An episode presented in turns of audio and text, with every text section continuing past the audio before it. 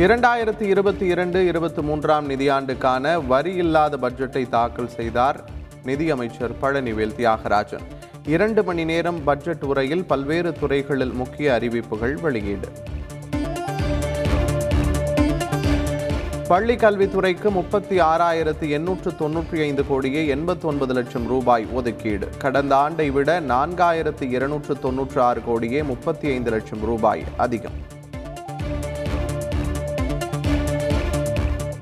சிங்கார Chennai two point two திட்டத்திற்கு ஐநூறு கோடி ரூபாய் நிதி. பட்ஜெட்டில் ஒதுக்கீடு செய்து அறிவிப்பு. அரசு பள்ளியில் படித்து மேற்படிப்புக்கு செல்லும் மாணவிகளுக்கு மாதந்தோறும் ஆயிரம் ரூபாய் உதவித்தொகை. மூவலூர் ராமாமிர்தம் அம்மையார் திருமண உதவி திட்டம் உயர்கல்வி உறுதி திட்டமாக மாற்றும். தமிழக வரலாற்றில் பொன் எழுத்துக்களால் பொறிக்கத்தக்க பட்ஜெட் தாக்கல். திராவிட மாடல் பாணி தொடரும் என்பதை பட்ஜெட் உணர்த்துவதாக முதல்வர் ஸ்டாலின் பெருமிதம்.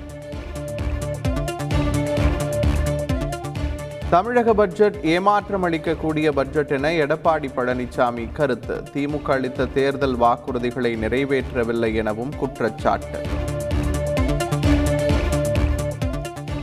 முதலமைச்சர் மு ஸ்டாலின் தலைமையில் திமுக எம்எல்ஏக்கள் கூட்டம். சட்டப்பேரவையில் பட்ஜெட் மீதான விவாதம் தொடர்பாக ஆலோசனை.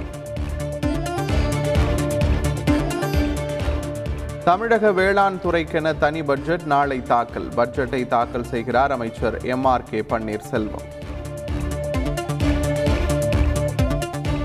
Palani Murugan கோவிலில் பங்குனி உத்தர திருவிழா கோலாகலம். முக்கிய நிகழ்வான தேரோட்டத்தில் ஏராளமான பக்தர்கள் பங்கேற்பு.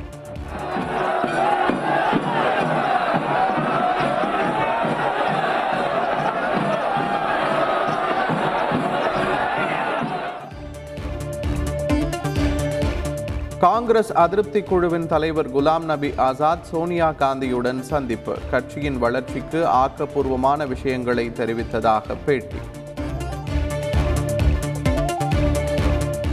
கொச்சி களம்பச்சேரி எலக்ட்ரானிக் சிட்டி கட்டுமான தளத்தில் நிலச்சரிவு. நான்கு பேர் உயிரிழப்பு ஐந்து பேர் மீட்பு.